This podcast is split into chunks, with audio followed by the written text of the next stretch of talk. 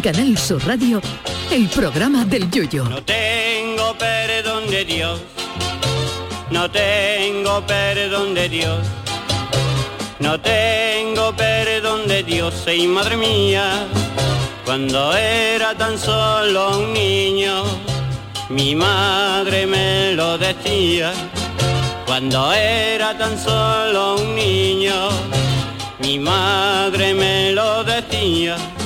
La Comisión Europea ha lanzado un proyecto para alargar la vida de los productos textiles, que traducido resulta que Europa quiere que compremos menos ropas y que alarguemos la vida de la que tenemos.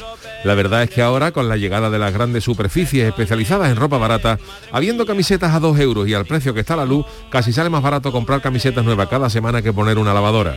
Hay gente, por tanto, que compra ropa todas las semanas, mientras que hay otros que salen a la calle y podrían ser perfectamente figurantes de una película de Mozart porque hace más de 300 años que no renuevan el ropero.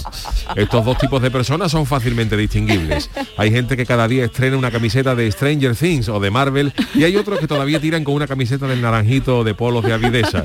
El mundo se divide entre los que han hecho rico a Amancio Ortega y los que si por ello fuera, Amancio estaría trabajando de camarero. En esta última categoría entra el caso de aquel señor que un buen día se echó un lamparón de aceite en la chaqueta y siguió poniéndose la misma chaqueta con el mismo lamparón de aceite durante más de un mes, acudiendo a desayunar cada día al mismo bar hasta que el camarero le dijo un día, cámbiale el aceite a la chaqueta que te va a gripar. Y el problema de los que compran ropa no es solo que la, que la compren, sino que no tiran la anterior y tienen en su casa un vestuario como para vestir a todos los extras del A la misma vez, que diría Lopera. Si la tiraran por lo menos se podría reciclar. Luego están los que llevan años sin comprarse ropa, esos que tienen un jersey con más bolas que un billar americano, pero que lo lucen con orgullo. Hay Madre gente que la última ropa se la compraron en galerías preciados o Simago, que con eso lo digo todo. Y claro, todo depende del tipo de ropa que uses.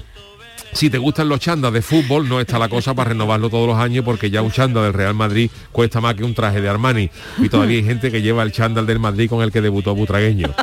Pero para mí el problema no está en comprar mucha o poca ropa, sino en hacerlo con estilo y categoría. Yo he visto gente con unos modelitos que he pensado al verlo que al que se lo vendió lo hicieron jefe de planta seguro del corte inglés porque vender aquello tenía su mérito. Y luego está el saber combinar la ropa de manera adecuada. Se dio el caso de uno que salía a la calle con un traje marrón, una camisa amarilla, corbata rosa y zapatos verdes con calcetines naranjas y le pusieron de mote la caja fuerte porque esa combinación solo la sabía él. Yo reconozco estar en el término medio. En cuestión de camisetas y eso sí que suelo renovar, pero es verdad que hay prendas a las que se les coge cariño y que cuesta desprenderse de ellas. Yo tenía una sudadera naranja a la que adoraba, pero me tuve que deshacer de ella porque tenía un imán natural para atraer el aceite de los molletes y cuando te la ponía en el primer desayuno, aquello cogía tal cantidad de aceite que exprimías la sudadera y aliñaba una ensalada. La moraleja de todo esto es que si queréis comprar ropa cada día, lo hagáis. Y los que no, los que no queréis comprar la ropa todos los días y renovarla, por lo menos lavadla, criaturitas. Ay, mi velero, velero mío. Canal Sur Radio. Llévame contigo a la orilla del río. El programa del Yoyo. Ladies and gentlemen, let the show begin. Queridos míos, ¿qué tal? Buenas noches, compradores compulsivos de ropa, estiradores de armario. Eh, bienvenidos todos al programa del Yuyo. Estamos en directo en Canal Sur Radio. Son las 10 y 8 minutos. Charo Pérez, Marta Genavarro, buenas Hola, noches. buenas noches. ¿En qué categoría os ubicáis? En, Compulsiva, compulsiva sí, ¿no? y es verdad que y además yo creo, no sé Marta ahora Sí. lo dirá, pero yo estoy en todas las categorías, en, en, jer- en jerseys, como yo digo, con bolitas, de que Sí. te Claro, claro. tanto. Claro. Mira, este tiene tantos años, está ya Pero es descolorido. buenísimo. Muñoz, estamos ya Sí. en comprar como, pero de verdad, Sí, es verdad ¿no? que los armarios están para caerse. Y una cosita más antes de Sí, sí. Yuyu, ¿en qué categoría estaría? Eh, aquellas personas que tienen la misma ropa pero que no les cabe, ¿qué hacemos con ellas? La misma ropa, claro, Claro. es lo que digo, es que la Que es tienen es cuatro que- tallas de que ropa en es- casa. Claro, claro, pues es que que ese ¿qué es un problema. Es Hemos que, ¿qué pasado todos por eso. Hombre, yo creo que es verdad que esto está bien, porque es verdad, pero claro, nos quejamos mucho del consumo de, de las cosas, pero claro, es que te ponen las camisetas a dos euros. Lo que he dicho es verdad, es que muchas veces de un año para otro y además ya se te quedan, se te quedan como. Pero luego voy a dar datos de lo que contamina eso, ¿eh? que tengo Sí. los datos que da miedo. Ahora hablando en serio, bueno, en serio hablamos siempre, casi siempre. O- o nunca, o nunca, que- Pero que da miedo lo que contamina. ¿eh? Yo, pues mira, yo soy como la hierbas. Yo soy una Mala gran hierba, defensora. mala hierba. Nunca muere. Yo soy una gran defensora de la ropa de segunda mano. Sí. Me encanta Ay, la ropa Marta, de segunda no mano. no tenemos aquí, pero tú te vas a países del norte Bueno, de Europa sí, claro, y eh. hay un mercado de segunda mano, además que aquí somos muy de aguantar, Reciclar. aguantar hasta que ya están las cosas para tirarlas, aunque no sean de nuestra talla. Yo como soy un optimista incurable, todo lo de la talla de que tengo para arriba lo regalé o lo doné a, a tiendas de segunda mano. Ay, que, Así que cuando empieza a echar culo tendré Hay que una volver cosa ahí. muy chula que se estira, que se estira, que se estila por ahí arriba, Sí. eh, que yo lo, me lo descubrió mi hermana que iba allí cuando fuimos a Edimburgo, Sí. que son unas tiendas que se llaman la Charity. Que La- son, Exacto.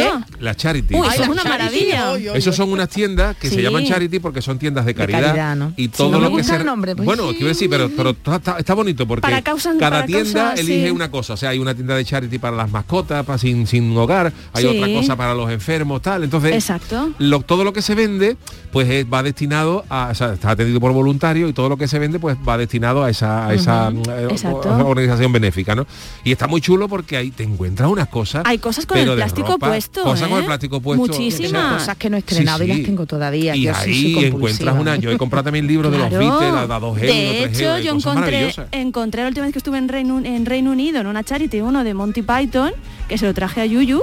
Y eso era sí, charity. sí, sí, Y, y además que te trae, escúchame, Crepúsculo, los tres libros, Sí. eh, que los regalé, por supuesto, que eran para regalar, con el plástico puesto dos libras. A mí Pero me Marta, encanta, eso yo, sí, yo pero yo digo yo el, Yo vuelvo el loca. tiempo que estuve allí Yo yo estaba todo el día metida en la tienda mirando sí. cosas porque es un vicio. Eh, Pero escúchame, la ropa, la ropa no que se hay en, en Londres, por ejemplo, se, se estila mucho la, la, la- la Incluso ropa hay cadenas mano. industriales grandes, como si fuera un Carrefour, pero escúchame que eh, ¿dónde fue? Eh, no me acuerdo si en Berlín, o- había tiendas incluso de ropa de eh, para ir a bodas, o sea, de... de- Me encantaría, pero... pero a lo mejor te cuesta 10 euros. Pero Marta, no me fío, yo, yo soy muy raruna o Porque esa decir, persona se la ha puesto una vez o como tú nunca, pues esa ropa que no te has puesto nunca la puede aprovechar otra Pero persona. yo no me fío, no sé si os pasa a vosotros de decir, uy, Ah, esto yo estará no. completamente limpio. Eso está totalmente- Eso está totalmente totalmente revisado. No, oye, que sería para no, hacer un reportaje. Se vale, vale. revisa y se desechan las cosas que Vale, vale, vale. no te vas a encontrar. Buenas noches todo esto, ¿eh? Chano, Buenas noches todo esto. Perdone, que Marta tampoco la Es que usted a mí me gustaría abrir una tienda de segunda mano de esta de ropa, pero de, de cosas de carnaval, que tú vas, por ejemplo, y sale con el tipo de 15 piedras de Enrique Villegas por, Pues le por voy a decir 14 una cosa, euros. Chano. Yo de segunda mano de carnaval no me fiaría tanto. le voy a decir Hombre, por está qué. paqueteado, la Porque verdad es aquí que- hay olorcillo que eso se queda. El olorcillo. Hombre, el carrusel de coro con tantísima gente cuando eran los carruseles de coro, pues ya de momento que lo, ya de momento que dejaron a eh, una mitad del carrusel por aquí, eso se perdió. Pero aquellos carruseles, aquellos carruseles, ah, ah, Sí. Volverán aquellos carruseles, volverán. Y lo que no compraría serían los de este año, los que se pongan este año en- junio. Uy, Marta, de total, uy, es verdad, mano. es verdad. Y yo no soy de comprar mucha ropa, Charo. Yo no soy de comprar Pero si mucha usted ropa. no tiene cash. Por eso, no pero bueno, cash. pero ahora por ejemplo ten en cuenta que por ejemplo tú te vas, vamos, se pueden decir las marcas, pero los, los nombres. Dígalo, dígalo, Eh, sí. La gente se vuelve loca en lo- en los Primark y ca- ca- Ahí va- ahí camiseta va de un euro y medio, pero yo, Sí, yo ahí sigo tirando Europa. con la mía de naranjito, que ha dicho yo, yo, yo me ha Pero le tirado- cabe, la pullita y yo sí, yo me Ah, engordo, claro, pero perdona, Yo me conservo como un pincel. que me ha recordado Chano, dos cositas. La primera, que también encuentras cosas que no encuentras en ningún otro sitio. Y luego de ropa y de todo, Sí. o sea, que puedes ir distinta. Y otra cosa que ha dicho antes eh, Yuyu, que yo tengo la duda, se puede ser de naranjito y de camiseta de Stranger Things, que en mi armario hay Sí, pero, me- pero, cosas, pero yo me refiero el que, el que es el que es De la este, tengo una que camiseta es- de curro, el que es de camiseta de Stranger Things y de Sí, naranjito, la de claro, naranjito es nueva. Yo digo yo, que es novedoso, quiero decir que No, la no, que- no, el que la conserva. Yo tengo Ah, bueno, un, bueno. un amigo, eh, Lolo Páez, que tiene una camiseta de Pierre Mogoyuna, que esa la sacaron Qué en, buena. en Pull&Bear, no sé qué, hace como 15 años. Y el tío la tiene todavía nueva. Pero otra cosa, ¿cómo era la calidad de la tela antes? Ah, por eso duraba. Hombre, por antes eso duraban las duraba. cosas- antes duraban las cosas un Eso, montón, el ahora no. Davidesa, la camiseta Davidesa. Usted Pero compraba claro. ante un vaquero y se lo, y se lo dejaba a tu hijo. En Totalmente. herencia. Ahora no, ahora los vaqueros vale. Es que es pero claro, antes un vaquero valía 8 o 10 mil pesetas. También es verdad. Ahora un vaquero Chano. te lo Claro, encuentra por, eso eh, es. pues, Ahora te compras las 15, 10 euros.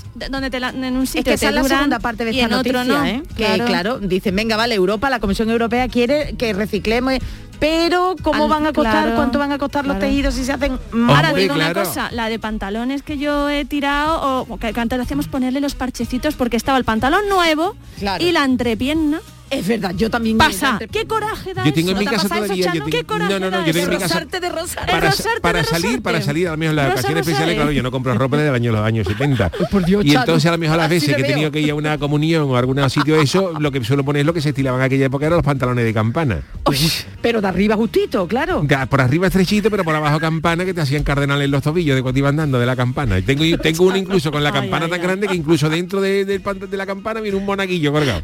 Pensaba que Vamos. Abajo. No, no, no. Que Chano va usted más fuera de lugar que el amigo de Harry Potter, este pelirrojo, que cuando iba a los bailes parecía que yo me había metido en un saco de patata y con los flecos. Yo tengo y un traje chaqueta de esos verdad, ¿eh? setenteros de cuando me casé. Pero Chano, por Dios, pero Chano. algo, algo, eh, vamos a ver, es Con que esos cuellos que parecían la envidia de los Viggy.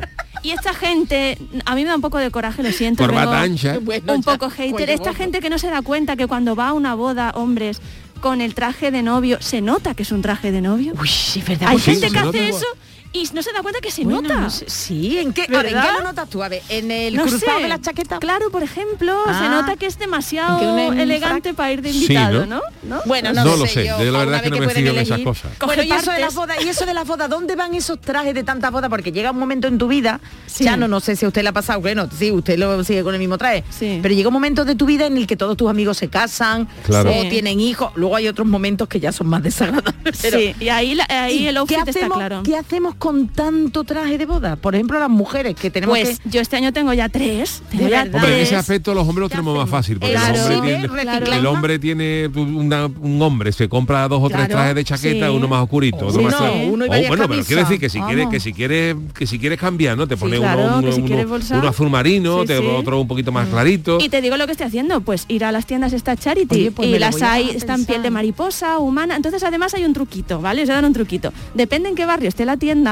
porque normalmente cogen de, de vecinos del barrio, será de un estilo o de otro. O sea que si Lógico. se va usted a la tienda del barrio pijo de la ciudad, habrá más cosas de, claro, de de, ceremonia. de categoría. que Vale, se- vale, claro. vale, vale, Y además suele- suelen tener días a lo mejor de todos dos euros, que tú dirás, todos euros. Yo la ropa, la euros. ropa la, la- la- la renuevo poco. Ahí Yo ya te digo, yo me he visto, yo salgo todos los días a la calle con mi gorrita marinera, como, es- como es habitual. Incluso con el levante, las levanteras que está viendo Da igual, Chano, da igual porque yo soy viendo- persona caletera y aguanto bien los, los Hombre, soy claro. persona marinera y aguanto bien los vientos. Entonces yo salgo, yo salgo todos los días a la calle, mi, mi, mi- mi indumentaria habitual es mis gargajillos, mis cangrejeras.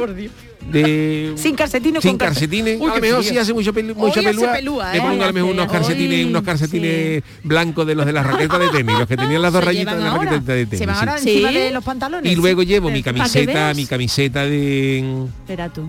mi camiseta del naranjito, de avideza, Hombre, claro. o de la carnicería mi hermano y yo, en fin, lo que, lo que sea, algo de, de propaganda. Y luego mi, mi bañado me iba. Claro. Por favor. Mi bañado me iba suelto, modelo ¿eh? fraga del que se bañó en Palomares. Oiga, Chano, el No, va tiempo muy que hace. fresquito este hombre, no va muy fresquito vamos este fresquito, hombre. vamos fresquito. Espérate, entonces usted lo que lleva A lo mejor, a lo mejor un día que haga, No, me hecho una rebequita, mugre. me he hecho una rebequita, un jersey, un jersey que me gusta la palabra jersey. Es que ha dicho usted naranjito muchas veces, un jersey Chano, abierto y, de pico. y me doy cuenta que nunca le hemos preguntado si a usted le gustan los Beatles. No, Ay, mu- no. Los de Cádiz. Eh, Los de Cádiz, bien, muy bien, Chano, muy bien, bien. bien. Pues no sé si ha visto contigo. que hay una famosa foto que sale John Lennon en Gibraltar con la camiseta Y de naranjito. Ay, pero Ah, dicen que, tabaquito. dice que es un fake, Es ¿no? un fake, exacto, eso iba a decir, que sepan ustedes que es un fake, que no se la puso nunca. Fíjate John Lennon que se casó, no de miseria John Lennon, con, con la con la China. Con el dinero Claro. que con el dinero que ganaron, con el dinero que ganaron los dos y fueron a casarse a Gibraltar para sacar un cartón cada uno y unas y unas ¿eh? y unas latitas de Es que no mantequilla. podían casarse en otro sitio. John pobres. Lennon le dijo a Yoko, Yoko, tú no fumas, ¿no? Pues sácame, sácame un cartón. Vamos, eso era Hombre, claro.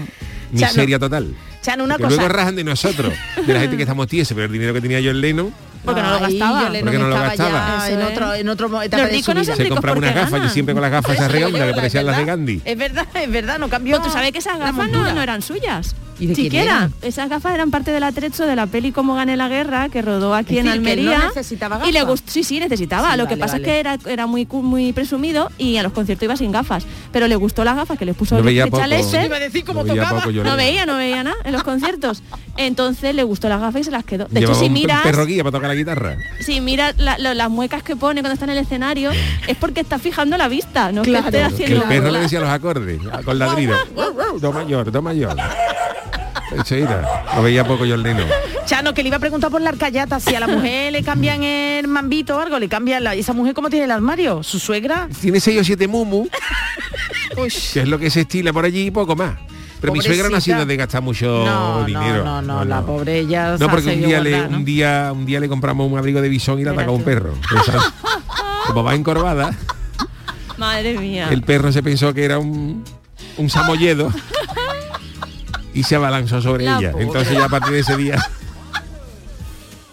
Bueno, y sus no te rías, Charo, que fue una tragedia.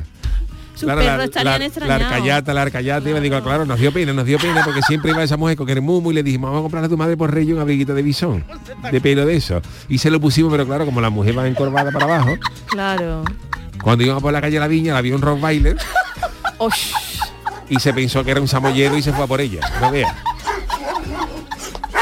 No vea para separarlo. La y que sus pasamos. perros, y sus perros no defendían a, a su Que va, los, los perros míos se acojonaron. Se- pusieron detrás de mi mujer, los perros se pusieron detrás de mi mujer. Pobrecita. No son perros de defensa, son-. Claro. Pero bueno, son las cosas que las cosas que tú. pasan. Y desde ese día le dijimos a, a Carmela, a tu, a, tu madre, los mumos y, Ya está, ya está. y como mucho a lo mejor. Verdad tú.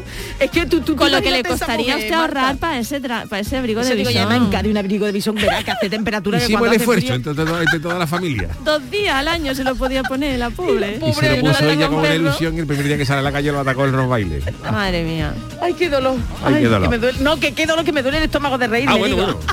Bueno, señores, pues vámonos con la friki noticia, porque hoy tenemos las martadas, tenemos muchas cosas y Hombre, vámonos con la friki noticia que no paran, no paran de salir cosas Charo, por, te lo he visto en la mirada. por nuestros teletipos. Hoy todo es interesante, todo, todo, todo. Vámonos. Friki Noticias. Venga, la primera para Charo. Bueno, pues atención porque hoy es monotemático todo y es que las criaturitas del Señor o de donde vengan, vamos a ver.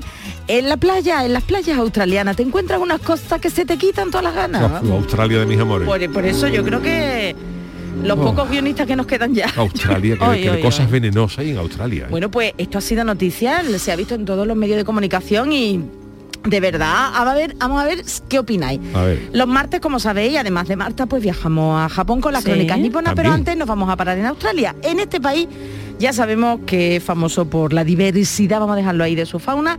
Pero con lo sucedido en los últimos días, sus habitantes no dejan incluso de sorprenderle y no es ninguna araña. Fíjate para que se sorprenda Imagínate, imagínate. Fíjate tú.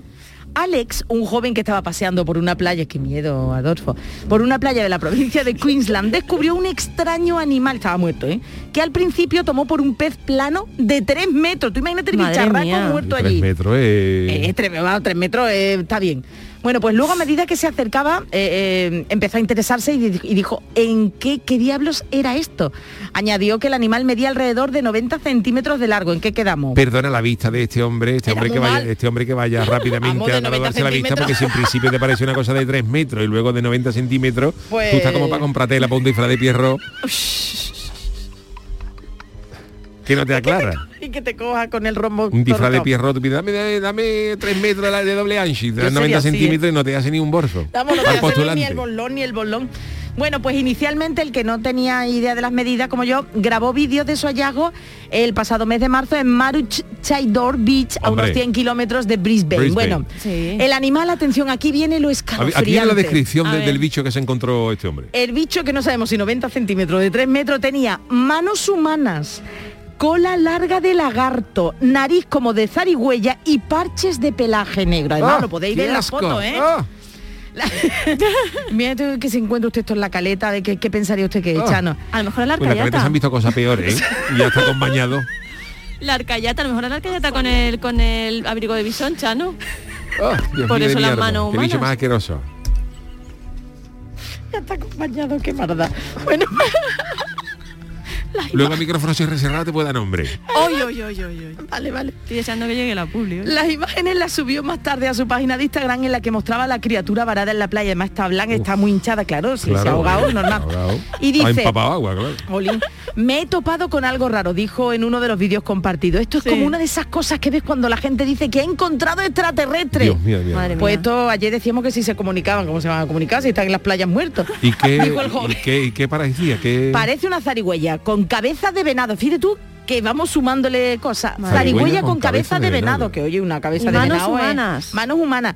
Larga cola de lagarto, pero Por es Dios. diferente a todo lo que he visto, dijo en otro vídeo. La publicación de Alex Tang dio pie a numerosas teorías, desde un mini chupacabra, mini, ya estamos hablando de mini chupacabra, hasta un marsupial extinto. Madre mía. Cientos de usuarios pues arrojaron conjeturas sobre qué era la criatura, pero atención, Hay tú, alguien que ha dado con la clave, ¿no? ha- alguien ha dado con la clave, pero vamos, que eso venía del mar, Un ¿eh? que lo animal que sea estaba ahí la zarigüeya, una zarigüeya en el agua, no sé yo, pero bueno. Stephen Johnson, profesor de la Universidad de Queensland, le dijo al Courier Mail, a la prensa local, Sí, el, di- el diario de Cádiz. Exacto. que el animal probablemente era una zarigüeya de cola de cepillo hinchada y empapada de agua. Claro. Lógico que perdió el Claro. pelaje.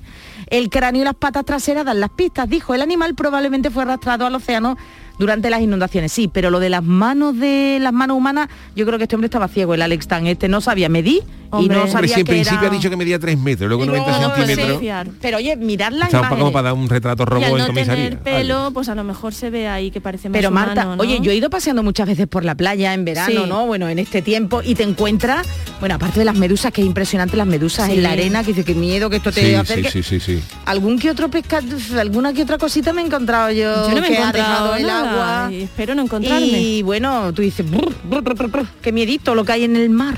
Bajo del Lo que mar. Yo te Bueno, diga. Chano, eso. Y cuando se secan, peor. Hay algunos, hay algunas que salen del mar Dice, tú vuelve a meterte. y tú dices, y cuando se Venga, secan ya, eh, va, ya, ya. En fin, Está malvado. hoy, Chano, está malvado hoy, Chano, vamos, es que sí, el mar, claro, la caleta tiene muchos secretos. claro. Pues Chano, cuente, ya le toca, ya le toca la suya, ya le toca. Pues este es mi titular. Se esperan tormenta por el norte y por el oeste y caerán granizo y extraterrestre. Qué alegría.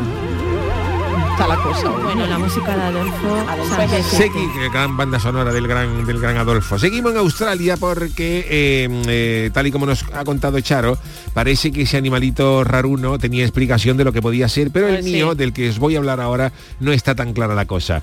Hace poco más de un mes hubo un, un corredor llamado Harry Higgs que hacía deporte en la ciudad de Brisbane, también muy cerquita de Sí, donde está. no, Australia, corre al mucho. norte de Sydney, cuando reparó que había algo en la calzada, Ay. una extraña y pequeña criatura de unos 3 o 4 centímetros. Vaya. Ay, por Dios. Ojo, tres este, o cuatro Este es más centímetros. chico, este es más chico. ¿Qué está pasando en Australia? ¿Qué está pasando? Pues eh, parece que se trata de una, mm, de una especie de animal con una forma que recuerda a las películas de a los alienígenas Ay. y que ha despertado el misterio en las redes sociales porque nadie sabe qué tipo de criatura es. Ay, Por por Dios. Esta no sabe No qué se aclara. Ay, Dios mío. Mi instinto me dice que es una especie de embrión, pero con el con el COVID, Ay, ay, la ay. tercera guerra mundial y las inundaciones, esto podría ser un extraterrestre, dice el descubridor en sus redes sociales. El animal tiene un cuerpo en forma de huevo. Ay, ¿eh? Tiene lo que parece ser un ojo y un apéndice a modo de cola y todo ello en tonos blancuzco y grisáceo. uf. Esto está como para describirle este, este tipo a, a una sastra de carnaval para que te haga. En el vídeo, el usuario que pasaba por el monte Nebo, cerca de Brisbane, lo toca, lo toca con una ramita, pero la criatura no se mueve. La, la criatura no dice déjame ni nada por el estilo. La Pero como lo va a criatura, atacar como estaría muerto, la claro. criatura está completamente, Ay, completamente fallecida. Y la costa este de Australia ha visto una gran cantidad de fuertes lluvias e inundaciones en marzo, pero esta criatura de aspecto extraño no se encontró en una zona Ay. que hubiera sido inundada, pero sí en una zona que había sufrido lluvias torrenciales. Por es lo mismo. Ay, ay, ay, ya, ya he encontrado, ya he encontrado. Ay, qué bicho. Ay, Y muchos no- usuarios se han atrevido a elucubrar, qué bonito verbo, Sí. difícil de conjugar el verbo elucubrar, ¿eh? elucubrar es, Es que bonito, Yo una elucubrar lengua- o elucubrase, Elucubraste. Yo lo cubro. yo elucubro. Elucubré. Y la idea más común es que sea algún tipo de embrión de un reptil o anfibio, pero nadie ha sabido precisar la especie. Lo mismo un chipirón. Que se le ha caído a alguien de un cartucho de, pescado Alfredo centímetros, de allí de Brisbane. Ay, qué horror. Ay, ay, ay. y se le ha caído.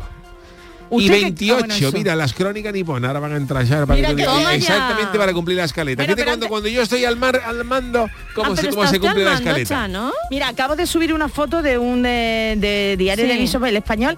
En serio, lo de la zarigüeya de antes y el otro Sí. lo voy a buscar, Chano. Bueno, Dios rápidamente. ¿usted qué creía que era el bicho? Si hubiera, ¿usted cree que de verdad es extraterrestre o algo del A mar? ver si yo lo veo, a ver si yo lo veo. Mientras tanto que lo ve, que le mandamos saludo Oh, a nuestro compañero. Calero, porque me acuerdo de un vídeo que sacó diciendo, oye, ¿qué pasa aquí? Que ha venido ya las plagas mundiales, la pandemia, no sé qué, los extraterrestres llamando atención al cliente que cuando les toca invadir el mundo a ellos. Yo te digo una cosa, ¿eh? Que Esto- la guerra esto- se había saltado Lo de la playa puede ser un pollo asado, ¿eh?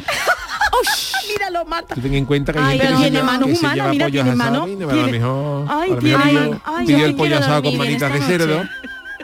qué horror. Yo no quiero qué verlo, no quiero qué Qué verlo. horror, cosa más asquerosa, Dios mío de mi alma. Qué horror, qué horror. No irse a Australia, venirse a la caleta, que aquí no bueno, pasan también hay cosas cosas. con bañador, dice usted. Sí, pero bueno. Cuando- Se, se conocen, sabemos dónde viven. Yo se lo dije a Yuyu un día, cuando a Australia lo han puesto tan lejos, por algo será. Efectivamente. Es verdad, ¿no? Y Así lo que- grande que es y lo poco ocupada que está. Están ¿No ha las antípodas. Eh, eh, por algo será. Bueno, pues eh, a hasta aquí las friki noticias, pero hoy, como bien ha dicho eh, Charo, es Sí. martes y también tenemos antes de Marta las crónicas niponas. Crónicas niponas. Pues una semana más tenemos una cita especial con nuestro enviado en Japón y sus crónicas niponas y hoy eh, Jorge nos va a hablar de comida, menús y de la amplísima variedad que podemos encontrar en este país. Eh, tengan ustedes en cuenta que solamente en Tokio, atención al dato, solamente en Tokio hay 60.000 restaurantes. Dios, Ventas ya no sé si habrá alguna, la venta, la venta del samurái o la, o la venta del kimono. La venta del kimono se come bien. La venta del kimono se come bien. Así que vamos a ver qué nos cuenta Jorge Marenco. Jorge, buenas noches desde Andalucía. Como Wamina-san. Hoy vamos a hablar de probablemente una de las cosas más importantes de la cultura japonesa. Y mira que hay cosas. Pero hoy nos vamos a detener en la comida japonesa. Y es que hace unos días salió la lista de los mejores restaurantes de todo Asia. Oh. Y por supuesto, la ciudad de Tokio alberga 7 restaurantes del top 20, incluyendo el número 1, llamado Den, que se especializa en el famoso kaiseki. Para el que se lo está preguntando, el kaiseki no es un plato en particular, sino un set de pequeñas, digamos, tapitas, que el chef te prepara dependiendo de la temporada que sea y que requiere de mucha habilidad por las diferentes técnicas culinarias que se utilizan. Una pijada, pero muy rico. En fin, al lío. ¿Qué vamos a hablar de la comida japonesa? Lo primero será romper ese tópico de que los japoneses están todo el día comiendo sushi y sashimi. Ah, no. De hecho, lo comen muy de vez en cuando. Sería como decir que los españoles están comiendo todo el día tortilla de patatas. Ajá. Los japoneses se ponen finos, por ejemplo, de pollo frito, llamado karage, y se ponen púos de todo tipo de frituras, pescado de todas las formas y mucha carne. Sobre la carne decirte que la única que apenas comen es la del cordero, porque según ellos huele tela de mal. Ay, a mí no me gusta. Para los japoneses lo del comer es un arte que es equiparado a la literatura o la pintura. La presentación es casi tan importante como el sabor, por lo que no es de extrañar que aunque vayas a un restaurante perdido de la mano de Dios, el plato siempre estará impecable de estética. Tanto es así que los restaurantes muestran los platos hechos con plastilina y plástico para que puedas ver las texturas y los colores Sí, que sí. una foto en el menú no te puede mostrar. Así no es de extrañar que los japoneses copien platos de otras gastronomías y la mejoren desde un punto de vista visual. Por ejemplo, si te tomas aquí unos churros, verás que todas las piezas son milimétricamente iguales y que el azúcar o la canela que le echan por encima está uniformemente repartido por todo el churro. Vamos, que te da hasta pena de comértelo. Y tiene narices que los chefs japoneses casi siempre ganen campeonatos del mundo de la mejor paella, el mejor croissant o incluso la mejor pizza. Sobre esto Yuyu te contaré una anécdota. A ver. El certamen de la mejor pizza napolitana fue celebrado en Nápoles, como no podía ser de otra manera, y un año el ganador fue Akinari Makishima, que con ese nombre ya sabes tú que muy napolitano no era. La leyenda negra dice que tuvo que salir por patas de Nápoles, ya que a la camorra no le sentó nada bien que un japonés fuera el ganador de la mejor pizza napolitana. Y le invitó gentilmente que abandonara la ciudad y que no volviera nunca más. En fin, compañeros, que el que venga a Tokio que sepa que hay 60.000 restaurantes Madre mía. que siempre encontrarán uno abierto, ya que hay muchos que cierran a tardes horas de la madrugada y que aunque no sepa japonés, muchos de ellos tienen máquinas expendedoras de tickets fuera al lado de los modelos de plásticos. Así que eh, con pulsar un botón de lo que te guste, no tienes ni que hablar con nadie ni para pedir. Ah, y que sepáis que en Japón no se puede dejar propina ya que el servicio va incluido en el precio. En fin, Yuyu, que como le metan mano también al cazón en adobo, estamos perdidos. Un saludo compañeros y hasta la semana que viene. ¡Mátane! Hasta la semana que viene, querido Jorge. Bueno, los japoneses que son unos, unos fenómenos, ¿eh? He subido la carta, bueno, he subido varias cosas, ¿Sí? la carta y las dos criaturitas, Yuyu, Marta, ahora cuando Ay. podáis y todos yuyistas. Vedla, a ver, la criaturita que ha leído Orchano y la que he leído yo, a ver qué pensáis. Yo, pues qué te- te- diríais? al final te van a copiar la idea los japoneses, eso de poner una freiduría de pescado. Sí, yo creo que... Te la van a copiar al final. la- en el momento que, haya, que, abran un freidor en Japón, se acaba, Qué el, se acaba bueno, el sushi. qué rico, por Dios. Fijaros cómo son los japoneses haciendo cosas que dice que ha dicho Jorge del japonés Sí. este que consiguió eh, la mejor pizza que fue un japonés. Pues, un, un whisky japonés whisky, o sea que, que cuando hablamos de whisky siempre no todo es, el ¿no? mundo hablamos de, de- de Escocia por, Sí, naturaleza, ¿no? A lo mejor Irlanda o tal. Pues un whisky japonés consiguió consiguió el premio al mejor whisky del mundo en el 2018. mío. Fíjate. Pero ¿cómo consiguen ese llegar a esa perfección en la imitación de todo, de verdad, eh? Porque ellos en su filosofía, por ejemplo, está el que si tú tienes un trabajo, imagínate, un señor que su trabajo es eh, llevar una señal de tráfico para indicar un desvío, ¿vale? Es su, su único trabajo, pues en su filosofía está que tienes que intentar todos los días ser el mejor que haga eso, el mejor portador Sí. de señal de tráfico. Entonces, esa es su misión en la vida y entonces, bueno, pues la llevan, la llevan a cabo y cuando tú quieres ser el mejor en algo y te esfuerzas en eso, oye, pues al final, a lo mejor el mejor no, pero te saldrá mejor. Bueno, Una pues hacemos una, una paradita con saludo a nuestros oyentes japoneses que nos estarán escuchando ahora de, de- de todo Japón. Hacemos una paradita y enseguida estamos con las martadas de Marta que Navarro. Una sección muy interesante. ¡Ole! Quizás la más interesante. de Bueno, los- Chano, pero cuenta, Chano. La más interesante Chano, de los cuenta, sí, últimos pero 20 minutos del programa del martes. Que cuente el Chano, que cuente el Chano de la caleta. Espera. Venga, venga, Venga. apunta y saca boli. El programa del yoyo. Canal Sur Radio.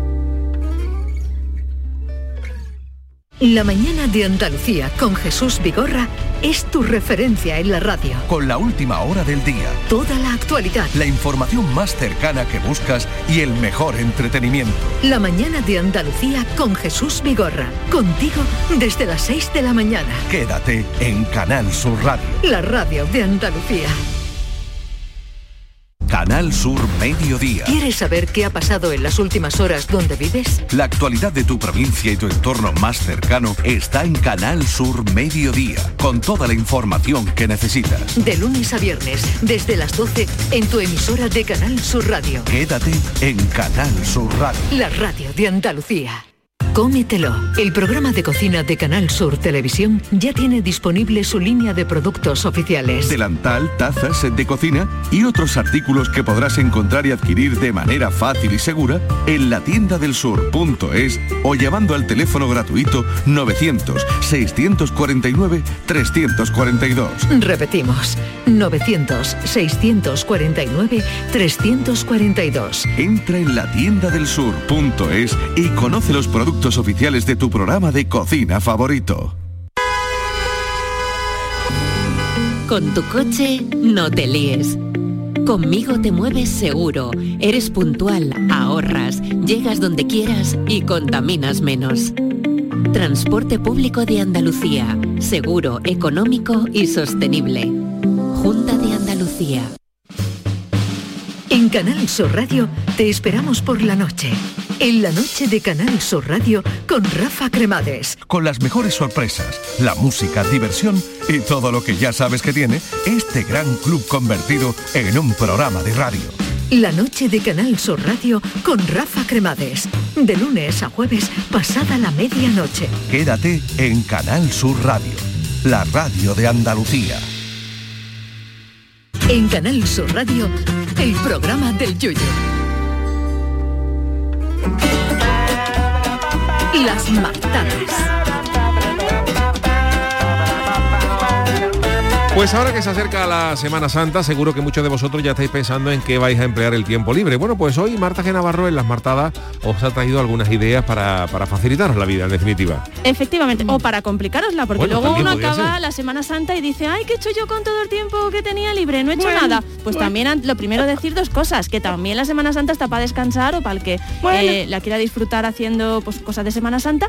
Y lo segundo, que tengo que decir que Adolfo está viniéndome muy mal para mi vagancia, porque claro, me pone unas músicas que digo yo, mira, mira, es Te que está mal acostumbrando. me está mal acostumbrando. Y cuando no cambiemos... Yo ya le pregunto a Charo, ¿está mi Adolfo Es hoy? verdad, me lo entonces ni cierto. siquiera me esfuerzo porque no puedo llegar a su nivel. Es verdad también. Pero es verdad que también se lo he dicho. es verdad también.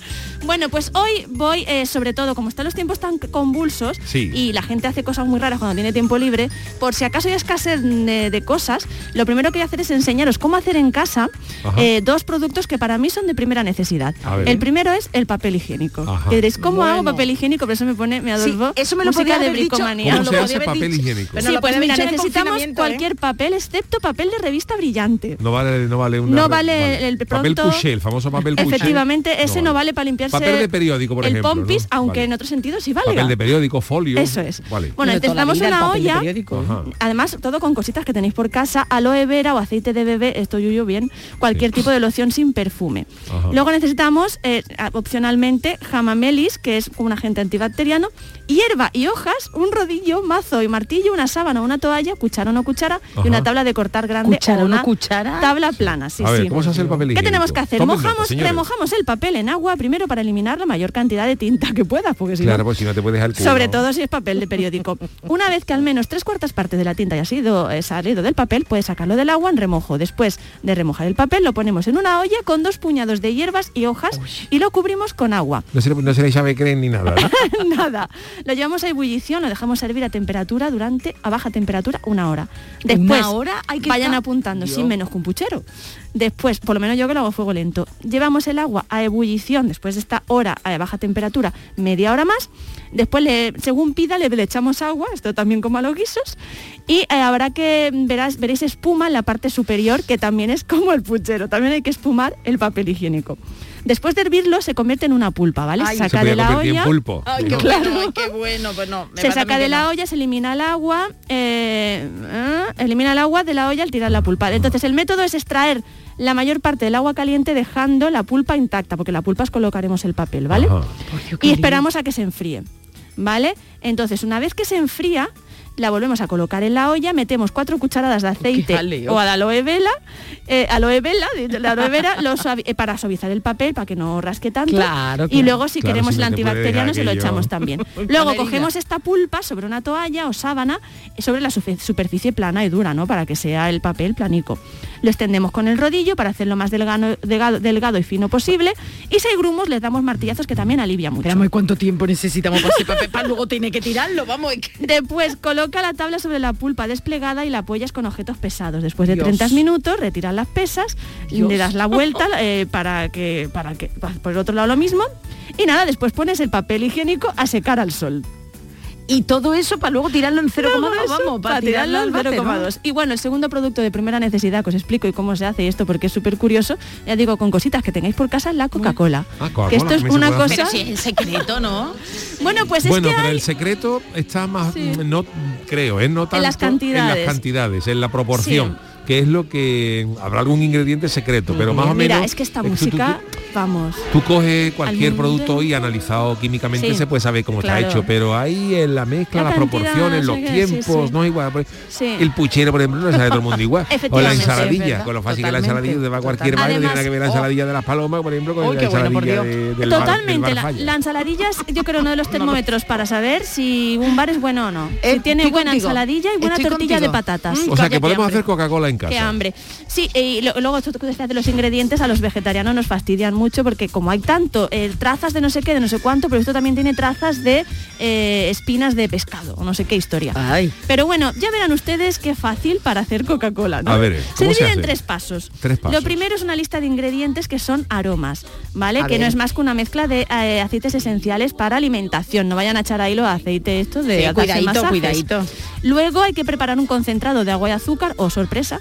Y además deciros que esta receta la han sacado unos tipos de Open Coca-Cola, Open Cola, que lo que quieren es compartir con el mundo una manera de hacer Coca-Cola Mm. para luchar contra el monopolio de las marcas. Ah, vale, vale, vale, vale, vale, vale. Vale, entonces, eh, pero sor- oh sorpresa, que lleve agua y azúcar, mezclamos los aceites esenciales y ácido cítrico. Y para terminar, mezclamos eso con agua carbonatada. Pero ojo a lo que hay que echar. Aceites esenciales, 3,5 mililitros de naranja, un mililitro de limón, un mililitro de nuez moscada, vayan anunciando, si no en el, eh, eh, apuntando, si no en el podcast se lo paran y se lo ponen. Un mililitro de Sí, eso es canela. verdad, que están diciendo que un poquito más anda, Claro. que vamos con tiempo, vamos con tiempo, eh, vamos con tiempo. Venga, un mililitro de canela, Vale. 0,25 de cilantro, eh, 0,25 de pomelo, 0,25 mililitros de lima y 0,25 de lavanda. O sea, ¿a qué sabe? Pues no se sabe. Ay, Dios mío, yo no me atrevería. Ojo eh. que esto eh, sí sabíamos que lo tiene la Coca-Cola, 10 gramos de goma arábiga para alimentación. Goma arábiga para alimentar. Eso arábiga. existe para Eso lo lleva la alimentación. Coca-Cola, solo lleva Ay, la, incluso la marca mucho. comercial. Ay, Dios mío. Los Hay que gente sean que cree que la goma arábiga es otra cosa. Ah, vale, vale, vale. A lo mejor era yo esa que se lo los creo, que creen, no sé lo los que son fan de la serie Futurama recordarán un famoso episodio de la bebida Slurm que sale del culo de un gusano y aún así la gente ay. se lo bebe, pues con la Coca-Cola los que somos adictos igual. Bueno, 10 mililitros de agua y ahora para el concentrado. 10 mililitros de, de aroma, que es todo esto mezclado. ¿Vale? Entonces usted mezcla todo eso, le echa 17 y medio de ácido cítrico al 75% de, de cítrico, 2 con 281 de agua, Ay, por mililitros, jaleo. 2 con 38 Yo me kilos equivoco, de azúcar. 2,38 kilos de azúcar. Claro, si eso es azúcar Va a salir una tarta. Te, pones Coca-Cola y sale una tarta. así vienen, ¿por qué se engorda tanto con Claro, Coca-Cola? 2,5 Ay. mililitros de cafeína. Yo por eso la, tomo cero, Yo- aunque sea malísimo también. Y es que no la tomo. Y 30 mililitros de colorante caramelo, o sea que lo que lleva O sea, mucho es caramelo, lío, mucho es azúcar. lío hacer esto. Sí, ¿no? yo te equivocas en algo y que te sale, te sale una veresa. Bueno, pues nada, lo juntamos todo, metemos la goma arábiga, el agua y cogemos la batidora y ahí todo mezclado. Al final es todo lo que he dicho mezclado con la batidora.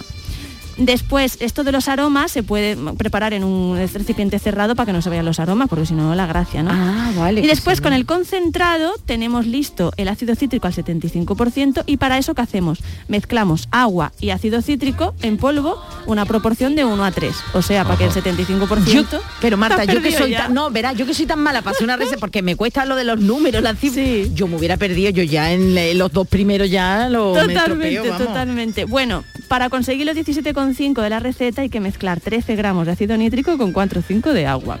Ajá. Total, que dice la receta que si no lo quiere hacer tanto pequeño de la mililitro, compre, mililitro, no, no, que cojas cantidades más grandes, que lo hagas por garrafa en la Coca-Cola y ya te la, la cola y ya te lo, te lo irás bebiendo. Total, que tenemos nuestro, con- nuestro preparado concentrado y nada, nada más hay que añadirle un sifón, agua carbonatada, Dios. en la proporción que ya hemos dicho antes, que era, espérate, lo vamos a decir aquí, ¿dónde está el agua carbonatada? Ve, si se ha perdido hasta Me- ella, me he perdido hasta yo, he perdido hasta yo. Imagínate nosotros, vamos. Nada, ah, bueno, nada, con la que se quiera. Es todo lo que pida también, como el puchero. Cuando tú ya tengas todo el concentrado, lo mezclas con agua carbonatada para lo de la cosa de las burbujitas y ya está. Y si no se escuchan ustedes el podcast. Y ya está. Qué. Y con esto ya tienen ustedes Coca-Cola. Prácticamente imposible de hacer, así que debería subvencionar o patrocinar este programa las marcas comerciales. Bueno, para el que le haya parecido difícil, que habrá uno o dos yuyistas, Sí. os digo unas un par de cositas más que podemos hacer en Semana Santa. Que sepáis que tenemos por delante esa semana 168 horas libres. Bueno, quien las tenga, quien las tenga. Ojo. Y no el. Foreign Service Institute de los USA dicen que un idioma facilico de tipo 1, que son francés, alemán, indonesio, italiano, portugués, rumano y suajili, porque español ya lo sabemos, por lo Ya, menos casi ya. todos, se tardan a aprender 408 480 horas. O sea que malo será que el domingo de resurrección no pueda decir usted en suajili, me pone cuarto y mitad de mandarinas.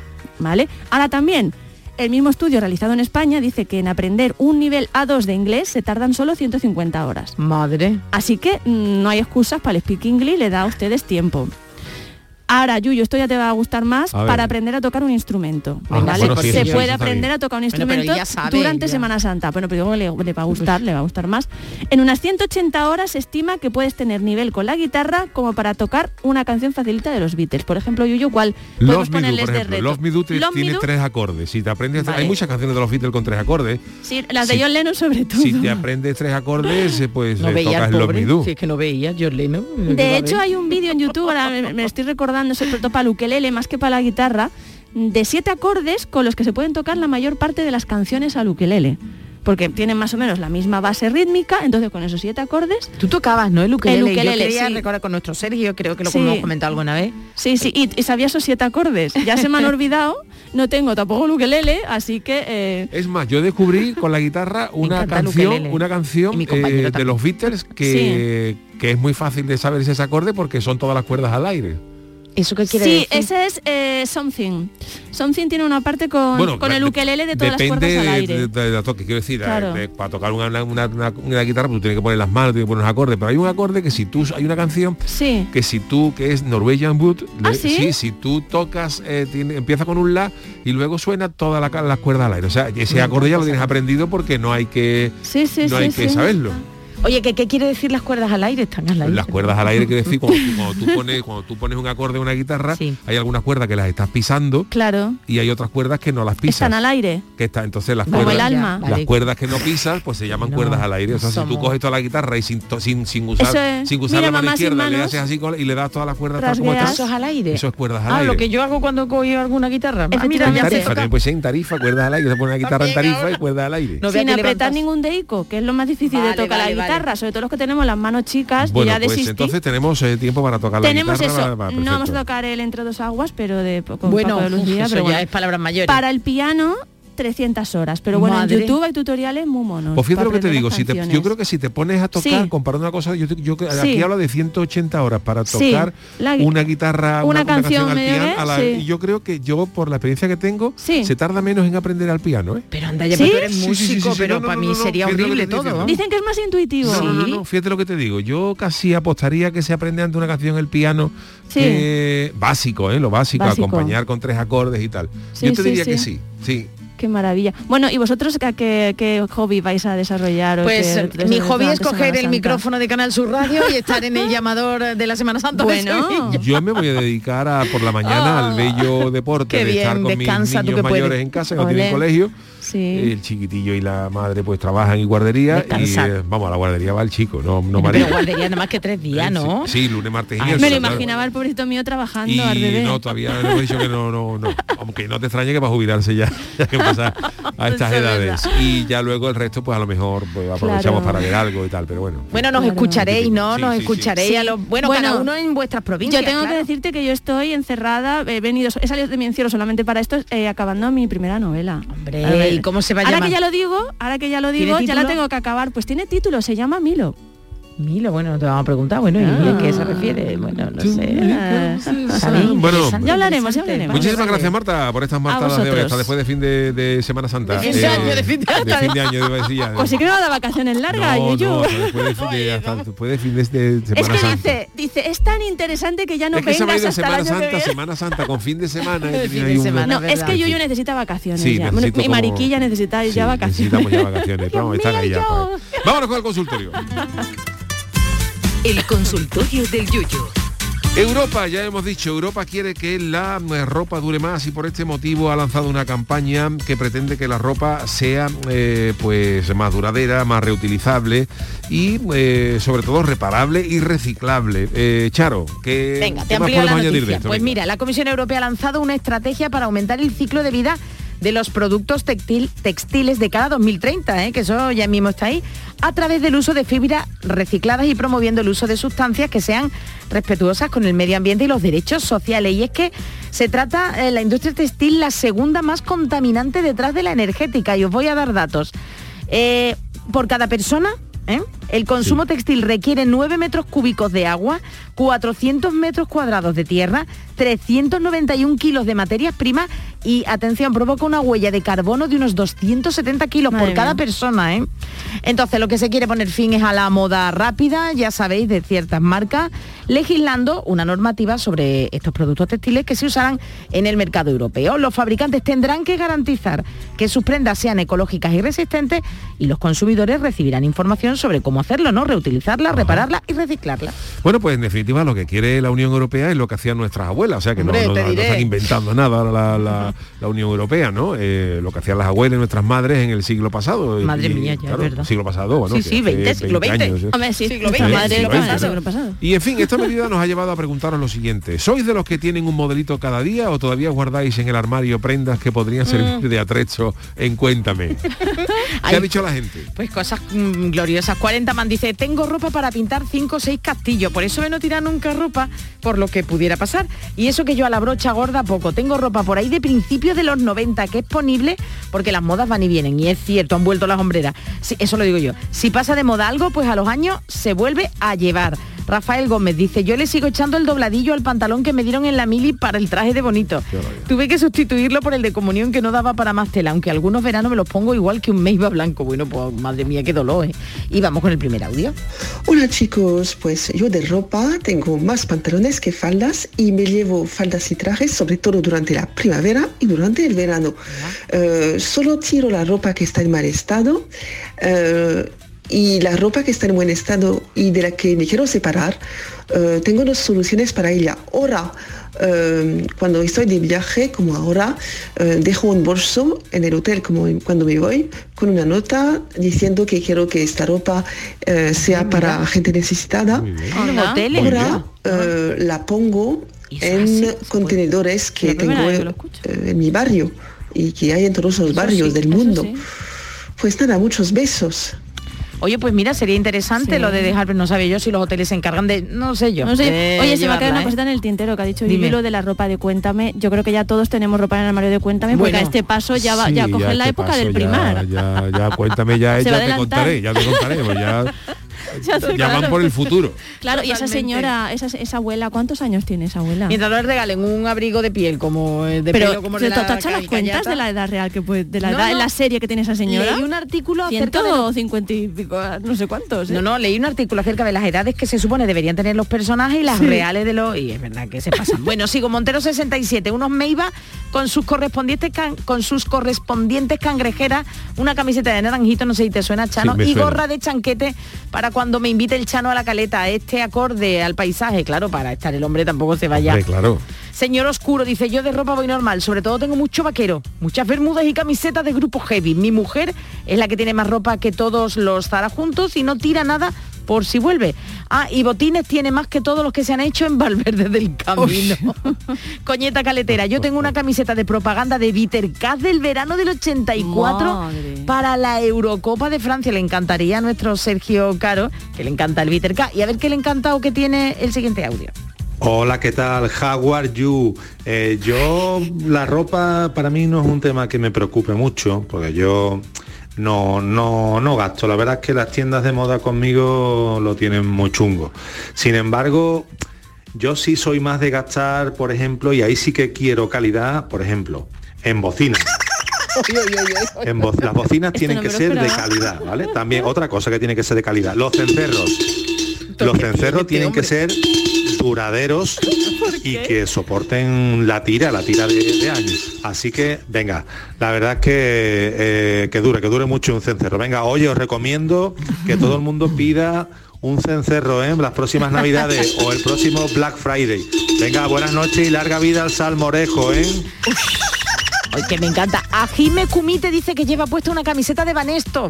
Mr. Mecha grande, eh. dice Mr. Mecha, cuéntame, parecería ciencia ficción. Como serie Águila Roja se ajustaría más a mi Ah. foto de armario. Venga, a ver el audio siguiente. Hombre, por Dios, de pie. Hola, buenas noches, trupe. Pues yo sí, yo la guardo la ropa. Ya ves tú. Yo tengo todavía en el armario cuatro o cinco camisas hawaianas que tendrán Uy. 20 o 25 años. Si no tiene más. Paco. Porque, ya ves tú, En el campo. me la hizo mi madre, que no fue ni comprar, me la hizo mi madre Mira. y estaba yo soltero. Si llevo 32 años casado, pues, pues más lleva. Buena, ¿eh? Llevará eso, unos 32, 34 años. Fijo, vamos. Dios. Y también en 97 fui a un concierto de Dire Street. Y allí en las tiendecillas esas de merchandising que tenían, pues me compré una cinta para el pelo como la demás Nokia, Ay, qué arte, yo lo quiero ver de Street. Y yo todavía la tengo allí metida en un cajón. No tiene mugre la cinta ni nada. Ay, ay, Es ay. larga como, como la cabeza de Bob Marley. Ciento, vi- ciento y pico de especies de garrapatas en los pelos. Por eso tendrá la cinta de los pelos. Bueno, ea, que no me Ea. rollo más, que esto tiene que durar un minuto. Venga, o menos, y no nos da tiempo nada más. Venga, el siguiente, el siguiente tuit que está muy bien, dice Rubén González. Tengo 38 años y en la última mudanza mi mujer tiró un pijama contra mi voluntad de cuando tenía No. 15 años. Ahora los nuevos se me rompen en nada. Un desastre para un viejo joven como yo. Bueno, pues muchísimas gracias a todos por vuestros tweets, por vuestros mensajes, por vuestros audios, pero hoy le toca mm, finalizar musicalmente a Doña Charo, que seguro que ha elegido alguna cosa de gran categoría. De gran Hombre. categoría, como diría nuestro gran Juan Manzorro, y sobre todo porque estamos de cumpleaños. Ay, cuál es. El primer disco de Mecano, que era homónimo, Mecano, el del reloj con las manillas Sí. en las 10 Sí. y 10, que era para que se viera bien en el medio el nombre del grupo, pues cumple hoy, justo hoy, 40 años Yuyu. Vaya. El 5 de abril de 1982 salió a la venta este primer trabajo de José María, Ana y Nacho. Y bueno, que fue todo un éxito. ¿Sabéis cuánto vendieron al poco de salir? Medio millón de copias y se colaron en una fiesta que Qué les maravilla. dio tanto éxito como esto. Ah, y lo siento, se la dedico a Adolfo, que es un gran seguidor de Mecano. Por cierto, eso del, del reloj eh, es una táctica que usan. Veréis que siempre todos los relojes lo. Tienen en las salen 10 y las 10 y 10. 10 porque te deja el hueco para no tapa absolutamente Y para la nada. gente que tenemos. TOC, esto de que sea 10 y 10 nos calma. Oye, busquen, se lo he dicho a Adolfo también que es un seguidor, un artículo eh, en el mundo de hoy, en el mundo digital de hoy, hablando de los 40 años de, de Mecano. Muy interesante la historia, porque sabéis que todo comenzó por una Sí. relación amorosa Sí. entre José María y Ana. Y Ana. Esta la conocéis, Yuyu, claro. Sí, hombre, claro que sí. ¿La has utilizado para sí, para algún? Yo siempre le pregunto lo mismo por el carnaval, siempre le pregunta para algún No, de Mecano Tampoco. usamos nosotros la de hoy no me puedo levantar. Salía allí cargando en la sanidad, di- dijimos en Tampa Goyesca, pero Mira, Chano, mira. Y la de aire también es muy carnaval, la de aire ¿no? también la llevamos, sí. ¿Ves? La de los sonaba. últimos en enterarse, sí. sí. Me suena, mira, ve, me quería sonar, para que veas, para que veas.